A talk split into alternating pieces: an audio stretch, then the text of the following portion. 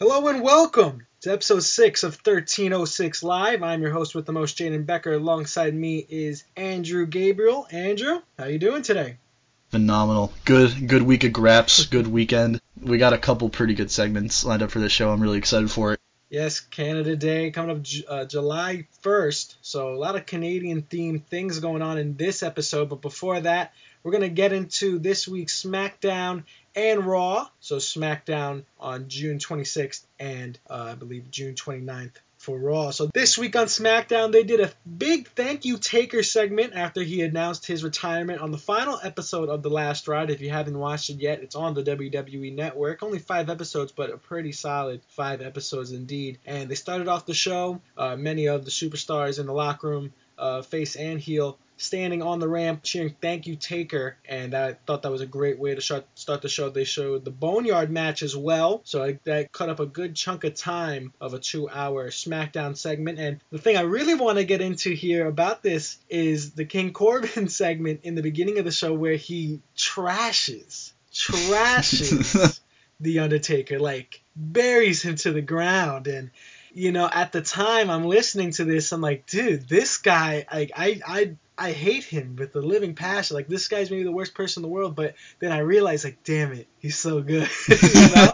And I want to get into this conversation of people say that there's 2 type of heel heat, and there's real heel heat, like MJF, right? Like, he gets that real heel heat, and then there's like that X-Pac, get off my screen type of heat. And people are saying that that's what King Corbin has and has had most of his career, but I don't know, because it walks that line. And what he did on this episode, I feel like, was a lot of get off my screen because people didn't want to hear that. But then again, that was super heelish. So I thought that was pretty good. I compare the heat Baron Corbin is getting right now to the heat that Shane McMahon was getting in SmackDown when I think at that point, Baron Corbin was like Constable Corbin on Raw, and he was kind of getting the same kind of heat. But Shane McMahon would just come in and kind of ruin SmackDown. He had that feud with Kevin Owens. SmackDown has been better since he's left. It's damn near objectively true. It's ridiculous how much it's improved. But I remember I would post about how angry I was to see Shane McMahon every single time I saw him. He just made me so upset. And that's the kind of heat Baron Corbin has been getting in the past,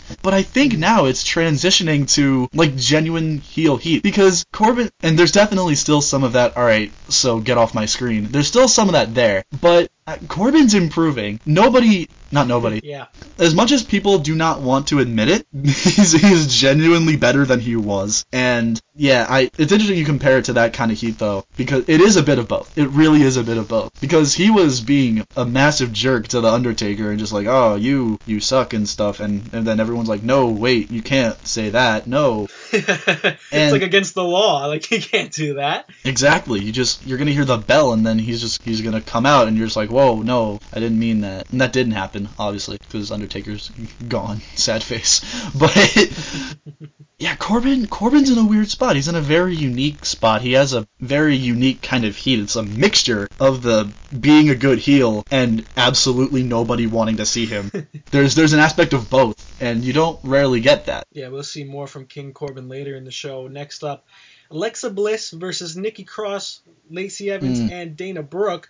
Fatal 4-way winner faces Bayley at Extreme Rules, and what do you know, Nikki Cross comes out on top. And I thought this was a little surprising. I know they've been giving her a big push lately, and this one pushes her to the moon. I don't think she wins the title off Bayley. I think that's a special moment for Banks to acquire. But, you know, giving Cross that push just legitimizes her, I think. A lot of times we looked at Nikki Cross and her with Alexa Bliss as Bliss being the real reason why that tag team has been successful. But now, with Nikki Cross getting involved and now getting a title opportunity, you're going to have to look at her as a legitimate contender. The one knock I have against her, and I wrote it in the article, I think it's time for her to get some new ring gear, because she takes off that vest and she's just wearing like street clothes. And I think it's time for some new ring gear. But other than that, she cut that one promo maybe like 3 weeks back or something like that against the Iconics. Well, maybe farther back, but either way, that was really her breakout moment. And a lot of people on the SmackDown roster have been having some breakout moments, especially in the women's division. Look at Sonya Deville. Look at Nikki Cross, obviously. So she's just making that push, so good for her. Yeah, a couple things on this. One, fantastic. Nikki Cross deserves a good singles opportunity. Awesome. Very entertaining. Two, why the hell is Alexa Bliss face? What's going on? Why? Why am I supposed to cheer for Alexa Bliss? Yeah. I get that she's a face. Look, when Alexa Bliss did her entrance, she was smiling. And when I saw her smile, I felt rage. Rage!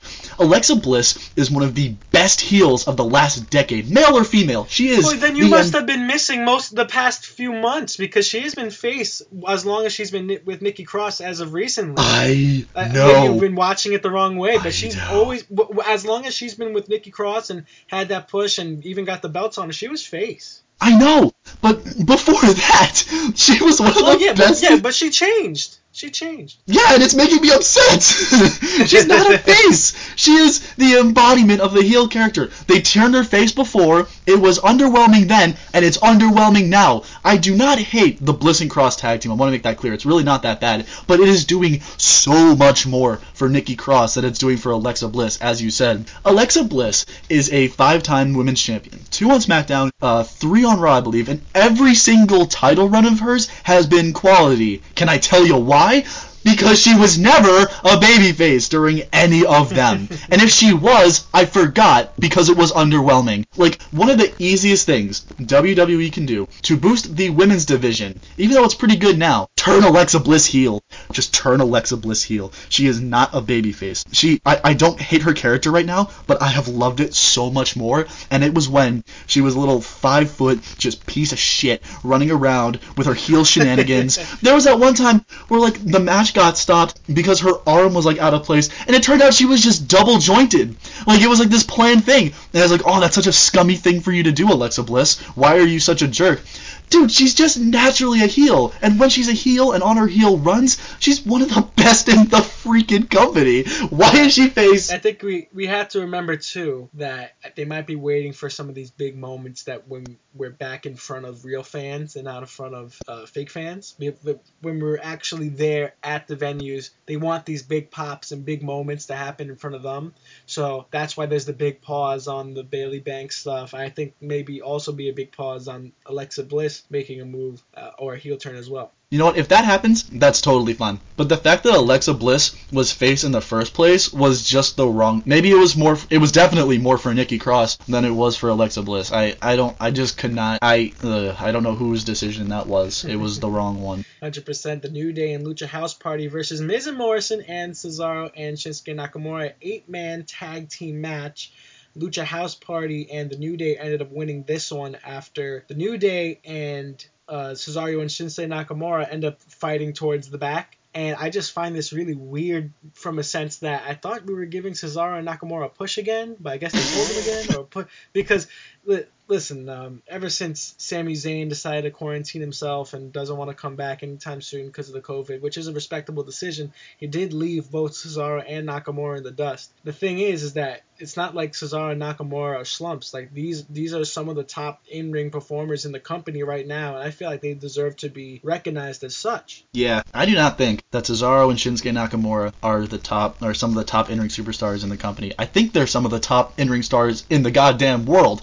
And the fact I guess I'm just ranting about things that should have never happened. And I talk about Alexa Bliss's face turn. They should not have been put into a faction with Sami Zayn as the leader. What are they doing? Cesaro. Listen, you can't knock Sami Zayn. Sami Zayn has been great. You know that. He definitely has, but Cesaro has been due a world title push for going on 8 years. Do you remember the Cesaro section? Remember when that was a thing? Yes, I do. Yes, oh my God, the Cesaro section was so hype. And nothing ever came of that, and I'm really upset. Cesaro deserves a world title run. Nakamura should have had a much better Intercontinental Championship run. Maybe another thing they're waiting to bring fans back for before that happens. I mean, I don't even... That might not even be relevant. I think I might have got my timelines mixed up. But look, either way, they shouldn't be... It's kind of like Omega and Page, except really watered down. It's a makeshift tag team with two guys that are singles competitors. Not were, they are singles competitors. And they make it work because they are supremely talented. But for the love of God, put them in title pictures. They're really good. I completely agree with you there. I feel like it's a waste of talent at this point, and they even said it on last week's SmackDown over 2 weeks ago. It's like they're tired of being overlooked, and I feel like that came from the heart a little bit because they have been overlooked for quite some time. Moving on, Braun Strowman wants to go back to the swamp. When I say that, I'm not talking about Shrek. We're talking about him having a match with Bray Wyatt. Bray Wyatt reverting back to his character in the former days of his character, the original cult leader type of character. And let me tell you, ma'am, this was probably the best promo Braun Strowman has ever cut in his life. And I felt like I was hearing Bray Wyatt like puppet him, which was great, you know, because that's exactly what he needs. He used to struggle so much on the mic. It sounded like it was coming off a script. This, I heard the Bray Wyatt helping hand. You know, they're good friends in real life. Strowman's the godfather of, I think, Bray Wyatt's son or daughter, one of Bray Wyatt's kids. So the fact that they're so close together, and Bray Wyatt is I think, one of the best promos on screen. Like it's like you can't miss the Firefly Funhouse because every time it's just something amazing on Friday nights. So the fact that Braun Strowman now is getting to be a part of that is just so special. So special. And I could see this going all the way to SummerSlam with the big culmination being there. Yeah, no, you're definitely right. The Firefly Funhouse is must-see programming. And you're absolutely right as well that there was Bray Wyatt in that Braun Strowman promo. And yes, it was the best promo he has ever cut. There's no two ways about it, man. He just did better than he's ever done on the mic. And he's also... There's been a lot of growth in Braun Strowman over the past few years. If you look at... Huge growth. In-ring and on the mic. If you look at how he was in the beginning, he was, like, kind of... Especially when he was with the Wyatt family, back when that was actually a thing. He was kind of slow, just not that sound in ring, really. And maybe he was, but definitely not in comparison to now. I remember when the brand split happened in WWE, not 1306, haha. But when that happened... When that happened, they just kind of repackaged Braun Strowman into just, you know, the monster. And on, like, one of his first matches against Big Show, he did a freaking kip-up. And I was like, okay, this is not the same guy I've been seeing. And then his promos were still bad, and now that's improving. And Braun Strowman is turning into a superstar. I don't know how much mainstream stuff he does. It's not that much, if anything, but he's got the look of what... If you picture pro wrestler, stereotypical caricature of a pro wrestler, it's Braun Strowman with the hair and the muscles and the tank top, the freaking nipple ring that was on show on Friday. The nipple ring is always out. It always finds its way out, and I think that's a part of his gimmick. He has to make sure the nipple ring's out. So either way, that was so funny. It was a great segment from him, and I'm really hoping to see more out of that. They're going to have a swamp match at Extreme Rules, the horror show that they're calling it Extreme Rules, the horror show now. And I'm thinking that the big culmination of this is they're going to have the swamp match at Extreme Rules. It's not a title match, so I think that means Bray wins automatically, right? And they're going to have a big blow-off at SummerSlam. It can go either way.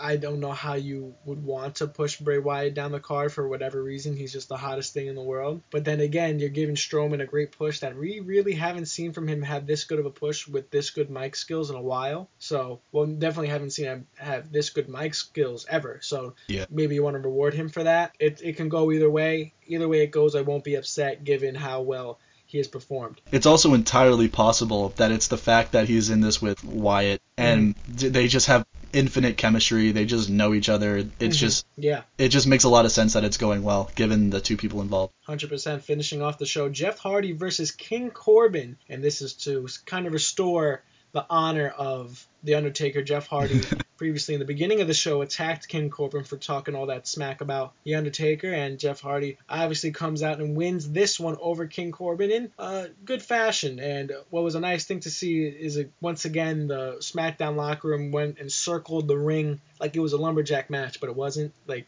it was, but it wasn't. You know, I feel like if they just did that and put them in the stands and behind the plexiglass, it would be even better, because instead of putting the NXT stars there, like how AEW does it. Like, AEW has no fear of putting their champion in the stands. Like, they have no fear of doing that. I don't know why WWE does. Either way, wins the match, Jeff Hardy does. And then after the match, a lot of competitors from outside the ring, Big E, Matt Riddle, and Braun Strowman attack King Corbin for his words that was said previous in the show. So I thought this was a solid way to end SmackDown. I was a little surprised to see Matt Riddle there, to be honest, but either way, I thought this was pretty solid. Yeah, because how I think it went was they weren't there, commercials happened, and then they were. And so it comes back from commercial, and it's this not actually lumberjack match, and I'm like, oh. And I'm looking at who's there, and I'm like, is that Matt Riddle? What? Yeah. they just wiped Jack Gallagher off the face of the world, but Matt Riddle is on SmackDown, okay. Yeah.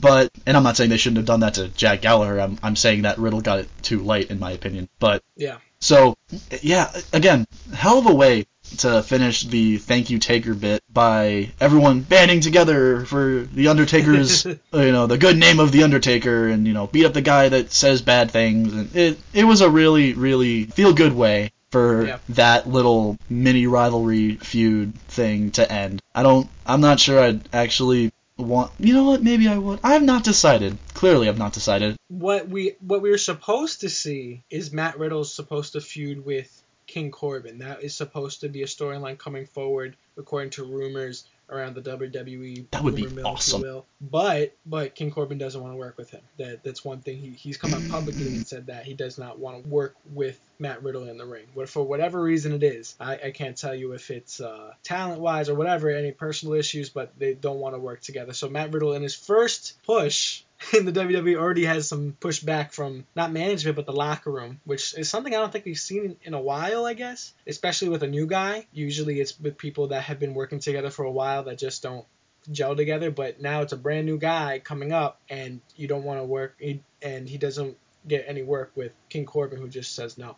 What I've heard a lot of stuff over the years since Riddle joined NXT that he's had issues in the locker room. He there's at least once or twice every 6 months, Riddle's got heat in the locker room, But for someone to say, no, I don't want to wrestle him, I just don't want to, you're right. It's definitely nothing to do with lack of talent. Riddle is perfectly fine in ring. Yeah. Oh, yeah. Yeah. One could argue he's at Corbin's level, if not higher. But I mean, yeah, it wouldn't shock me if it was a personal issue thing, because apparently, I don't know, just ask that Goldberg guy that isn't around anymore.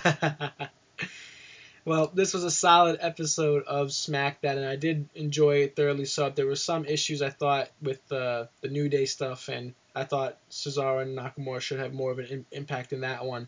If you want to look at that more, you can check out our Instagram, 1306mania. We've been working pretty hard on that. You've been killing it, my guy. Day. You can check our Instagram story. We've been doing everything, trivia, the polls, on this day in pro wrestling, birthday shout-outs to wrestlers in the business. So we've been really on top of it.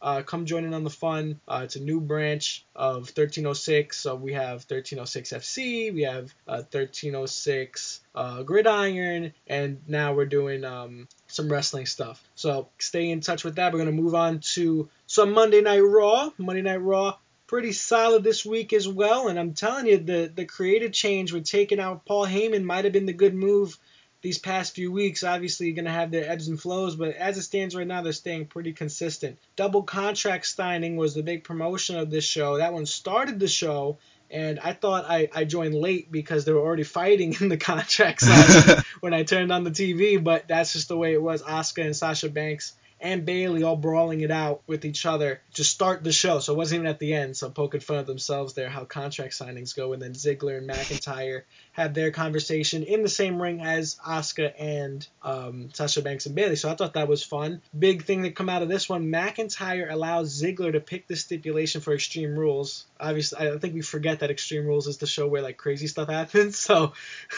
supposedly there's going to be maybe a big match. Where some steel cage, on a set, whatever. I'm just things off the top of my head. Extreme Rules match, maybe. So everybody signs that contract, and you know, I like a good contract signing segment, and I thought this one was okay, and it was a little different with the double signing, but I really enjoyed what AEW did with Cody Rhodes and Jack Swagger. We talked about this on the last podcast where it was a press conference they did instead of a contract signing. I thought that was great because it didn't need to end in a fight. It ended with like water in Cody's face. But even if they ended there with it fading back to the show with them taking pictures, hyping up the fight, I thought that would have been fine too. Nothing, like, it doesn't need to end in a fight. Like, everything with WWE has to end in a brawl, especially with a contract signing. Like, if it doesn't end, like, did it even happen if they didn't have a fight? So, you know, I think it was nice with that. It was different with a double contract signing, but I would rather see it ended a different way. First of all, Jake Hager, don't you ever call him Jack Swagger again. Oh, I said Jack, Swagger? You said Jack Swagger. Oh, Jack Swagger is dead. Yeah, well, you know what? I remember I watched the Botchamania where Jim Ross made that same mistake. I'm making this mistake on 1306 Live. He made that mistake on air. So I think I get a pass. If Jim Ross can get away with it, you can too. It's fine. But yes, I don't ever want to hear that again. Jack Swagger's dead. No, but in all seriousness, yes. If it didn't end in a fight, it didn't happen. Contract signings, marriages. It's WWE. I don't know why it's always marriages. Cake in the face. It's something. But yeah, off air, I'll do research because I'm now genuinely curious. Has a contract signing ever not ended in a fight? It's unlikely. I really doubt it. It's unlikely. I really doubt it. It's not something WWE would do. No. You know what I'm saying? No. The last thing WWE wants to do is keep it simple, and they're just. But I absolutely agree with what you said about how AEW totally did it right. It was really, really cool, and it didn't have to go into a massive fight for tensions to just be up many, many levels. Hager's wife, like, splashed the water in Cody's face and Dustin Rhodes was like, hey, get her out of here! See, and I feel like that was more effective. It was. Way more effective than, let's say, a big blowout brawl. Because that is just the hay that broke the camel's back. I thought that was just enough to get the message across without making it a joke. Yeah. At least that's how I saw it. So moving on, we're going to talk about the Big Show. The Big Show, once again, having a prominent role on Monday Night Raw. Tries to call out Randy Orton, doesn't get him, gets Angel Garza, Andrade, and Zelina Vega before they can start brawling. Ric Flair does the dirty work of Randy Orton, calling him out and all stuff like that. And then the Viking Raiders come in and make a mess of things as well, attacking Angel Garza and Andrade. They end up having a match. And surprisingly, Andrade and Angel Garza win this one. And they win this one throughout the match. They were having a tough time gelling together. Obviously, they had their struggles as a team. But towards the end of the match, they show some great teamwork. So the storytelling there was pretty unique. And I like that for WWE. It was unique in a sense of I expected him to storm away and be upset. But actually, they came together at the end and won the match against the Viking Raiders, who was a pretty tough team. So yeah, I thought that was really nice. I found it interesting they chose the Viking Raiders to do that with. There's no one else there, though. Who are they going to do it with? That's I've been saying this so long for the Raw Tag Team Division. They're not going to do it with the Profits. They're the champions. Viking Raiders, the only team there, so they do it with them, and then maybe they get a push for Extreme Rules. I don't know. I'm saying if we were burying a tag team, I would have suggested the Ninjas, but it's fine. They keep the Ninjas away from everything. No! Those are future Hall of Famers. The Road Warriors can move aside. Anyway. Wow. No, I'm sorry. They did not win the Gimmick Hall of Fame. My bad. They did not. Ouch. They did not. But yeah, they lost to the Boogeyman. They lost to the Boogeyman again. That's the third time anyone said that. But yes. So yeah, the end of that, because they obviously had another match later in the show. Screw it, I'll just make this point later. Just, yeah, there was, right now, if we're just talking about the Viking Raiders match, there was, like, Garza made a bad tag to Andrade, and it was, like, they were kind of doing teamwork, because Andrade did go over and stop Ivar from picking up the pin. That's what I'm talking about right there at the end. That teamwork aspect of it at the end was my favorite moment, because that proved that they could come together. Yeah, but I thought the way that, like, Andrade sold it, like, hey, yo, what the hell is going on? Because if you saw his face, like, he had it. He was fine. Because he hit him with his, and again, this elbow. I've not said this before, but his freaking, like, fake the kick and then back elbow is one of the dirtiest moves I've ever seen. Oh, when he hits it, it's so nice. But he does that, and then Garza tags himself in, and, like, it's not for very long, but you can see Andrade just like, hey, yo, like, what are we doing? And then Garza hits the, what's it called? Wing clipper? And freaking pins Eric very clean, which I was a little surprised. They need to build him up some way. They're trying to legitimize them as a tag team, so having them win against the Viking Raiders, I thought that was nice. Yeah, yes, definitely. But I thought, and again, this note will be more relevant in the next bit. Andrade did not stay in the ring and celebrate with Garza. He left, and he didn't even look like he wanted to be there. So I'll make my whole point. They're a weird group, and I know what you're talking about. After this, Akira Tozawa with the Ninjas, your favorite, versus R-Truth in the 24/7 championship match, and short and sweet, R-Truth comes out on top and wins this one. Let me tell you, I haven't popped so hard for R-Truth winning a match. That was, I don't know, I'm a weirdo, because I love R-Truth. How could you not? And he won it again, and was it 7-time 24/7 champion? No, 37. So I think that's 37-time. 37? 37. 37? Oh, what? Wow. It's 37. So, wow. Anyway, up next, Seth Rollins asks for forgiveness. And not in the way you would think. He asked for forgiveness, not for what he has done, but what he's going to do to Rey Mysterio. So they haven't announced this match for Extreme Rules yet, but it can't come soon enough. Because I tell you, I'm sick of it a little bit, and I might be in the minority. But do you feel like this is the same promo every week ever since he gouged his eye out? I feel like it's just been the same thing week in, week out, with small variations. Yeah, if you're in the minority here, then I guess I am too, because I am also... I might be, or I might... I don't know. That's why I'm asking. Whatever side you're on in terms of that, I am also just like, all right, great. You're the Messiah, and you're sorry, and it's for the greater good. Yeah. I mean, yeah, follow the fucking buzzards. Like, great. It's just like, oh my gosh. The whole Messiah thing is just so overplayed. I'm tired of it. It really... Yeah, it's not that I'm mad about the Messiah stuff. It's just that I'm mad that... Because you can do so much more with the Messiah stuff. It's just that they've been doing the same thing for every week in a row. You know what I'm saying? Yeah. They've been doing it same thing. Just with a different ending every time. So, I'm just bored of it. And I want it to be over. Bray Wyatt is the best Messiah. Wyatt family Wyatt. They ended up having a match, Seth Rollins and Murphy versus Aleister Black and Humberto Carrillo. Coming out on top was Seth Rollins. He curb stomped Humberto Carrillo after Seth Rollins almost got rolled up. It was a nice spot to end the match there. But then, same thing again. Oh, I'm going to rip your eye. Yeah. But what I thought was cool is that they put Rey Mysterio's mask on Carrillo. So that was a good visual. But once again, oh, guys, got your eye out. I'm going for your eye. And then doesn't get it, ends up curb stomping him on the steps. Yeah, different ending, but we've seen that before. Oh, I'm going to gouge your eye out. It doesn't do it. Something else. Oh, I'm going to gouge out something else. You know, so this is definitely building towards Extreme Rules. I don't know if it's just going to be Rey Seth, or Seth and Murphy versus Rey and Dominic, or Black and Carrillo going to be involved some way. I don't know what type of stipulation, like a stairs match, you know, like something like that. But either way, and you said it too, I think we're just sort of feeling stale in this storyline. So I think the whole eye thing is a hell of a way to write someone off. And they just didn't do that with Mysterio.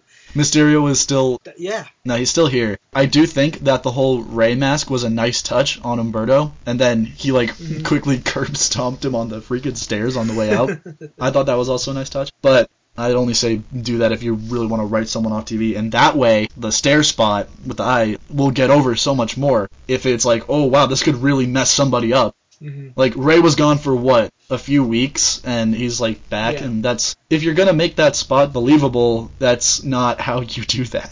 100% I agree with you there. I thought that was going to be his thing that was going to write him off TV as he deals with the new contract, but it seems like it might already be done, given that Dominic is here. Moving on, Peyton Royce and Billie Kay versus Ruby Riott. Not going to spend too long on this one, but one thing I want to say about this match is that the sprinting brain buster that Royce planted on Ruby Riott was a devastating finish. I thought that is my new favorite finisher, because just the way it looked, where it's a spinning suplex landing on the person's head.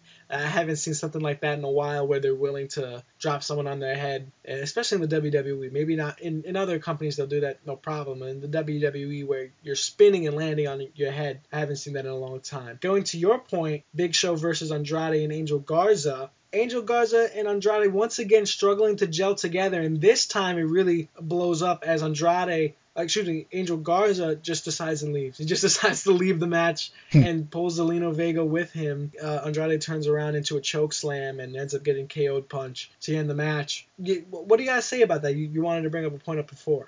Oh, yeah. I'm just concerned about the direction they're going with Garza and Andrade. I'm not saying they're going to, screw it up. I'm just saying, I'm just afraid they might.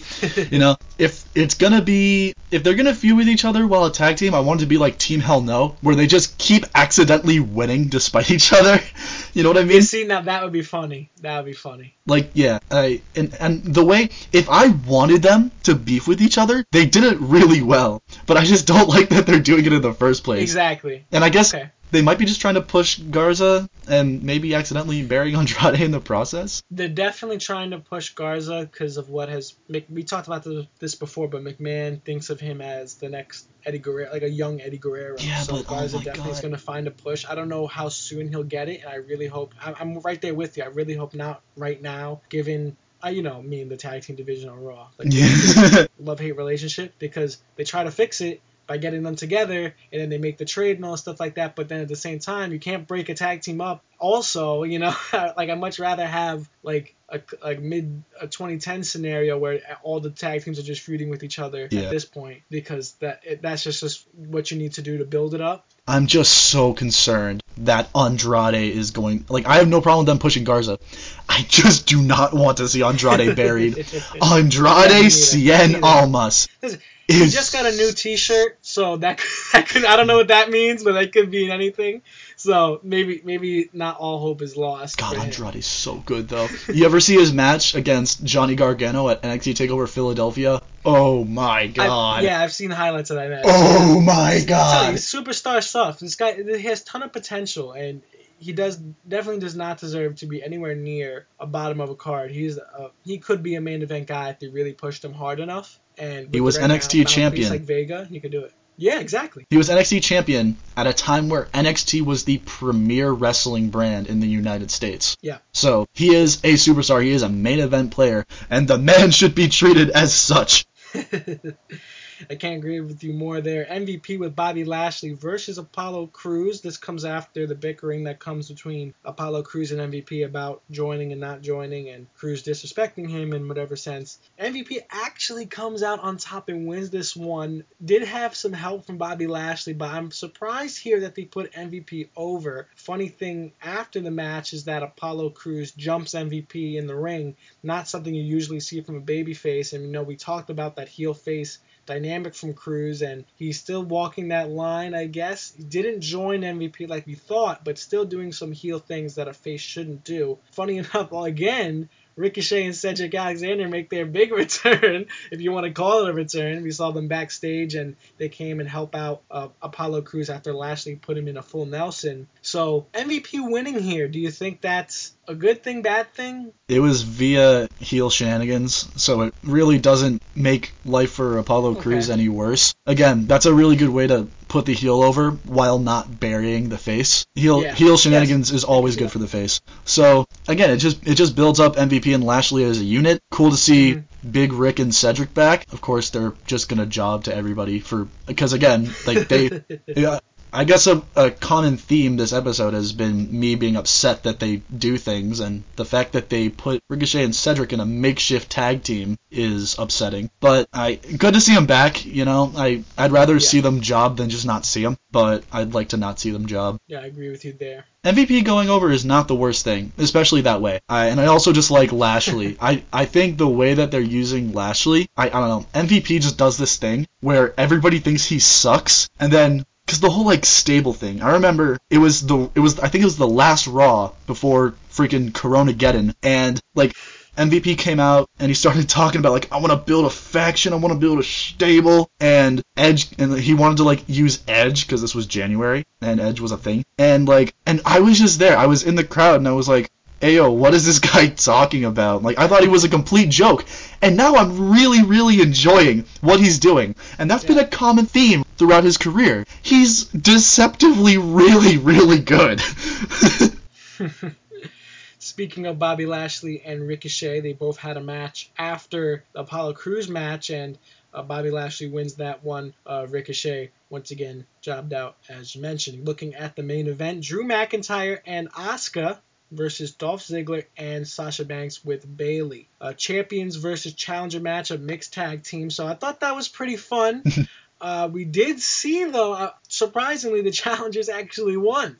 And that being Sasha Banks and Dolph Ziggler winning the match, even though they are protecting McIntyre here because he wasn't pinned or submitted. He did lose the match, and that's like he was on a streak for a long time after Mania, where he kept on winning again and again and again. So I think that's like his first technical loss there. But either way, I thought that was a great way to end the show. I really enjoyed that one spot where, like, Sasha was yelling at Drew in the ring, and then he just kind of looked at her, and then Dolph got up on the apron, and then he just socked Ziggler in the face, and Sasha was like, well, who do you think you are? And I'm just there like, all right, you're both wrestlers. I think you can understand punching your opponent in the face, but it doesn't have to make sense because wrestling. And yeah, good for Sasha. I think having Bayley there was really cool. She was hilarious on commentary with the whole like thing where she put her hands up to her ears and it was like, oh, how do you fall for that? That's like a 4-year-old thing. It was very funny. But yeah, I mean, Drew technically lost, but did he? You know, technically he did, but exactly, technically he did, but he really didn't. You know. In the same way. Yeah, I see what you're saying. In the same way, it was Apollo. Like, okay, he lost, but. Like, it doesn't bury him. Like, yeah, Drew's fine. He wasn't pinned. Yeah, he's fine. He's more than fine. Yeah. He's going to beat Ziggler at Extreme Rules. It's not even a question. Like, now, here's the question I have for you. What stipulation do you think Ziggler puts? What do you think he does? So it's Dolph Ziggler, and he does this thing where he is very, very dramatic. Right? Now, it's been a little bit recent since the last one of these, and they don't typically do these that often, but my mind is having a tough time getting off a last man standing match. You think so? That's I don't know. I don't think they go last. I don't know what it is that is making me think this, but I can just imagine Dolph Ziggler in his dramatic voice, because he has one of those when he wants to. He's like, I want you in a last man standing match. Like, I can envision it. It's just, I don't know. Last man standing, if not something absolutely brutal, like you kill someone match. I don't know. You see, I'm not thinking brutal. I'm thinking more technical. I'm thinking he might go maybe submission match and be a weirdo like that because McIntyre doesn't have any submissions and he breaks one out and that builds his character, right? Dolph? Because what's the...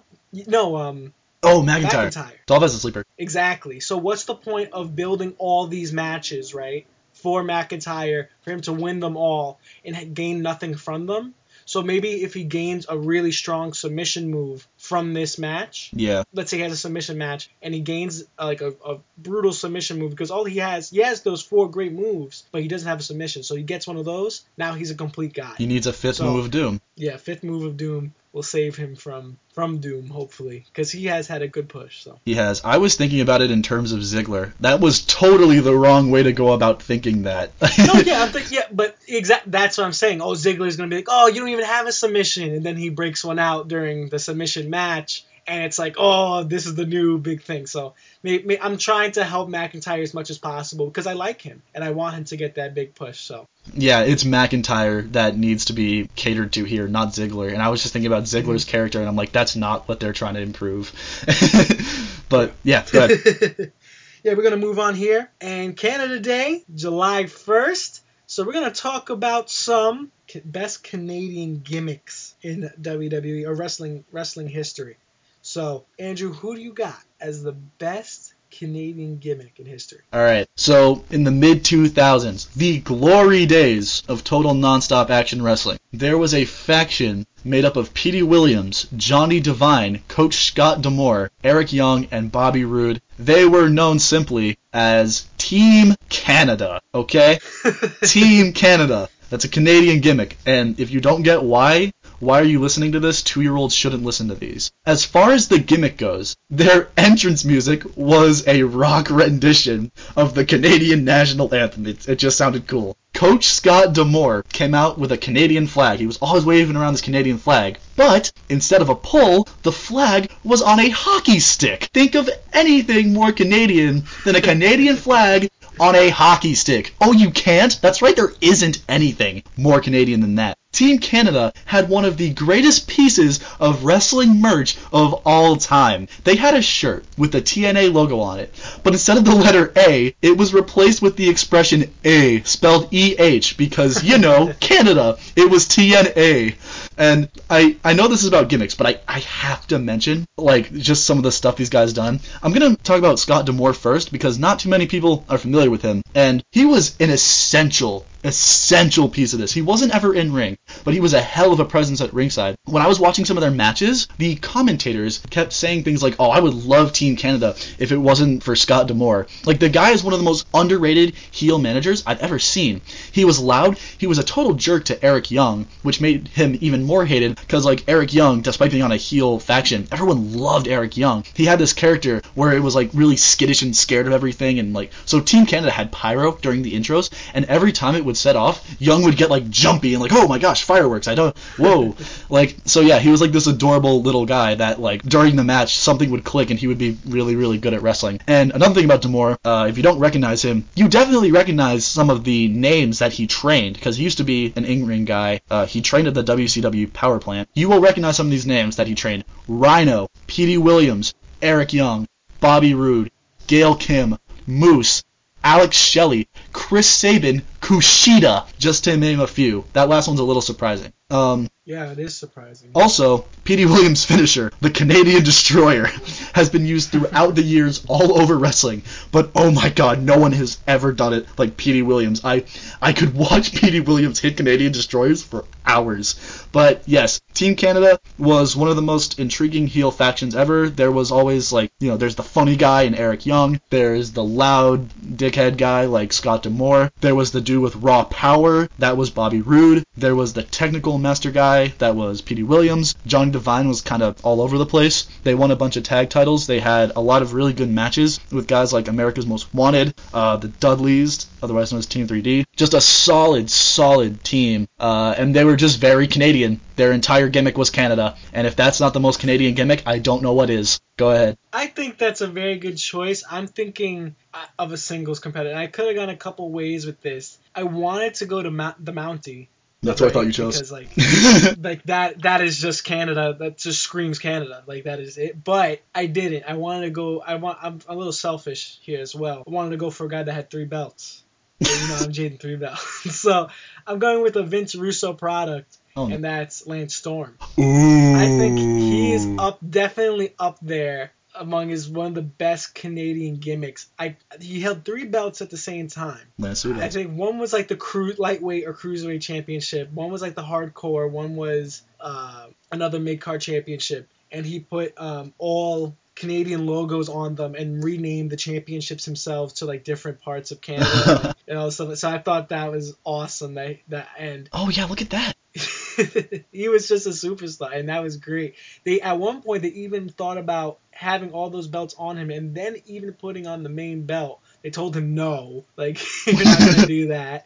Like, you're not putting on the main belt. But, yeah, Vince Russo product and a great Canadian gimmick. Obviously, we could have gone with Bret Hart and the Hart Foundation and, you know, yada, yada, yada. Those are obvious. And, yes, do they represent Canada well? Of course. But at the same time, I don't think they were overtly Canadian. They were just, they're from Canada and that's cool. But they were the Hart Foundation. They were more Hart than Canadian. You understand what I'm saying? Yes. And the Mountie, I wanted to be different. Everyone picks the Mountie. Because everyone does, you know? So yeah, those are our two. You can vote. We're going to have a Twitter poll up between those two choices, and I hope you vote for mine because, yeah, be a mean guy. I just want to let you know that he had the hardcore title. He named it the Saskatchewan Hardcore International title, the SHIT. He was literally carrying the shit. That's hilarious. Can I give you some honorable mentions real quick? Oh yeah, 100%. The Rougeau brothers, the fabulous Rougeau brothers. I was gonna say, when you said a singles competitor, my mind did immediately go to the Mountie. I was like, oh, he's choosing the Mountie. Great, I'm not gonna win. And then the pretty much anything to do with the hearts, because they did come out with Canadian flags quite a bit. I remember in like 97 or 96, whenever it was, Bret Hart's whole gimmick was that he loved Canada. He was a huge Canada enthusiast, and that wasn't his character for his entire career, but for a while there it was like, dude, this US thing, it sucks, I want to go to Canada. So that would have been a respectable pick. But yes, vote on 1306 Sports at 1306 Sports on Twitter. I was gonna say Instagram, you can follow it there too, but yes, Twitter. We will also have a poll up on 1306 Mania on Instagram if you are interested. It'll be up on our story. We're gonna move on to our trivia segment here, and this one is a little different from the usual things that we do. Usually we'll pick a specific person and you have to guess trivia questions about him. This is a little different. This segment is called Are You From Canada? Well, and I'm gonna list off 10 names. Good point. Andrew is not from Canada. But we're going to list off 10 professional wrestler names, and you have to guess if they are from Canada. Oh, I love this. So here we go. It might start off a little easy, but I just want you to get the taste. We'll see where it goes. So first one, Chris Jericho. Are you from Canada? Chris Jericho is not from Canada. He is from New York. Incorrect. He's from Canada. He's billed from Winnipeg. He's not actually from Canada, though. He's from Canada. No. Everything I've researched on is this, that he's from Canada. I'll look at it right now. Manhasset, New York. Keep it in. Manhasset, New York. Look at where he was born. Look at where Manhattan. But he's billed from Canada. He's billed from Canada. Mark, So he's not from Canada? Why would he do that? Get you up. All right, might as well just throw out my whole segment. I just did it off they were Bill. All right, fine. Now I don't even know what I'm doing. How do you expect me not to know? We're the greatest professional wrestler of all time. Yeah, I thought that was an easy one because he would be from Canada. Because literally in his bio it says an American/Canadian professional wrestler. Yeah, American is part of that. Yeah, because the WWE is an American entity. Okay, that doesn't mean like. Is Rey Mysterio actually from San Diego, California? I don't know. It's fine. 1 point to me. All right, yes. Let me Google this next guy before I ask it to you. All right. Kevin Owens, is he from Canada? He is from, I believe, isn't he? He's from somewhere in Quebec. Yes, he's from Canada. Correct. He is from Canada. And I'm stuck Googling all these. Mick Foley, is he from Canada? I don't believe he is. He's not from Canada. Good job. Yes. Hold on, now I gotta Google this one. I can't believe it. Now I'm actually mad. The fact that Chris Jericho is not from Canada pisses me off. Trish Stratus, is she from Canada? Yes. She is from Canada. Good job. Doing a great job here. The Sandman. Oh dear. Is he from Canada? Oh, he can't be from Canada. There's no way he's from Canada. No. He is not from Canada. Good job.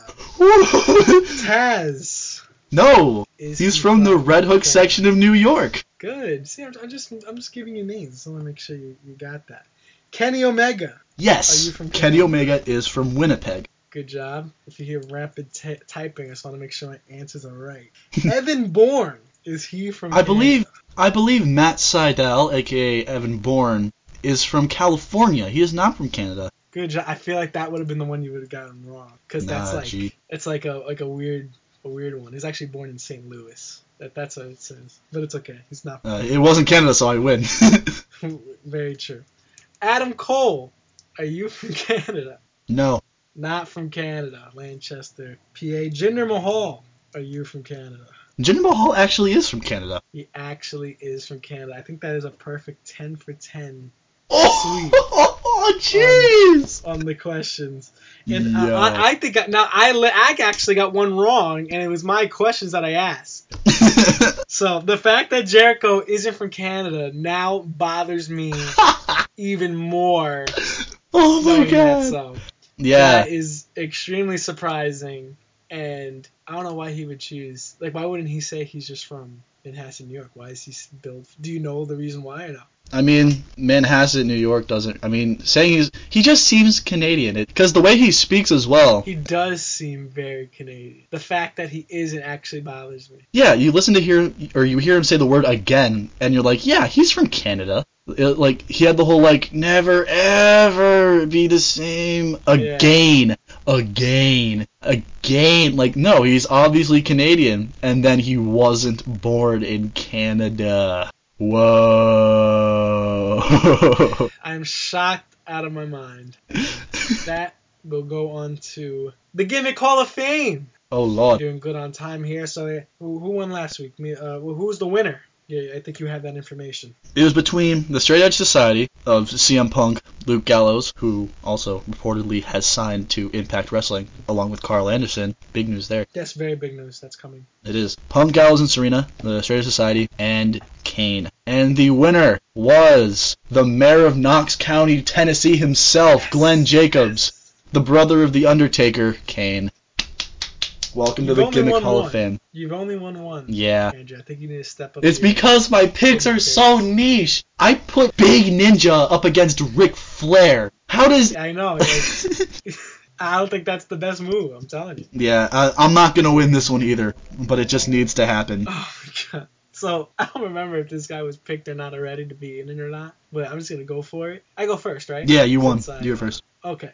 So, this man was once... just known by one name. And then he was known by three names. And then he was just known by three letters. He has done great things for the WWF and WWE, and from going from a tag team to a mid-card to champion to a main eventer, he has really proved, he was able to evolve and prove his worth. I'm talking about JBL, John Bradshaw Layfield. From New York was a legend in the WWE, even moved on to become an announcer, a color commentator next to Michael Cole for a couple, like, good amount of time. And he was a great piece, a great heel commentator as well. But looking at his wrestling career, he went from going to the APA with him and Farouk, and they would drink beers and sit in the back, play cards, and be like a protective agency for wrestlers that needed protection, and ended up branching off into his own thing when he ended up getting into all the stocks and stuff like that, and was even on Fox and Friends. I think that's what the show was called back then. And now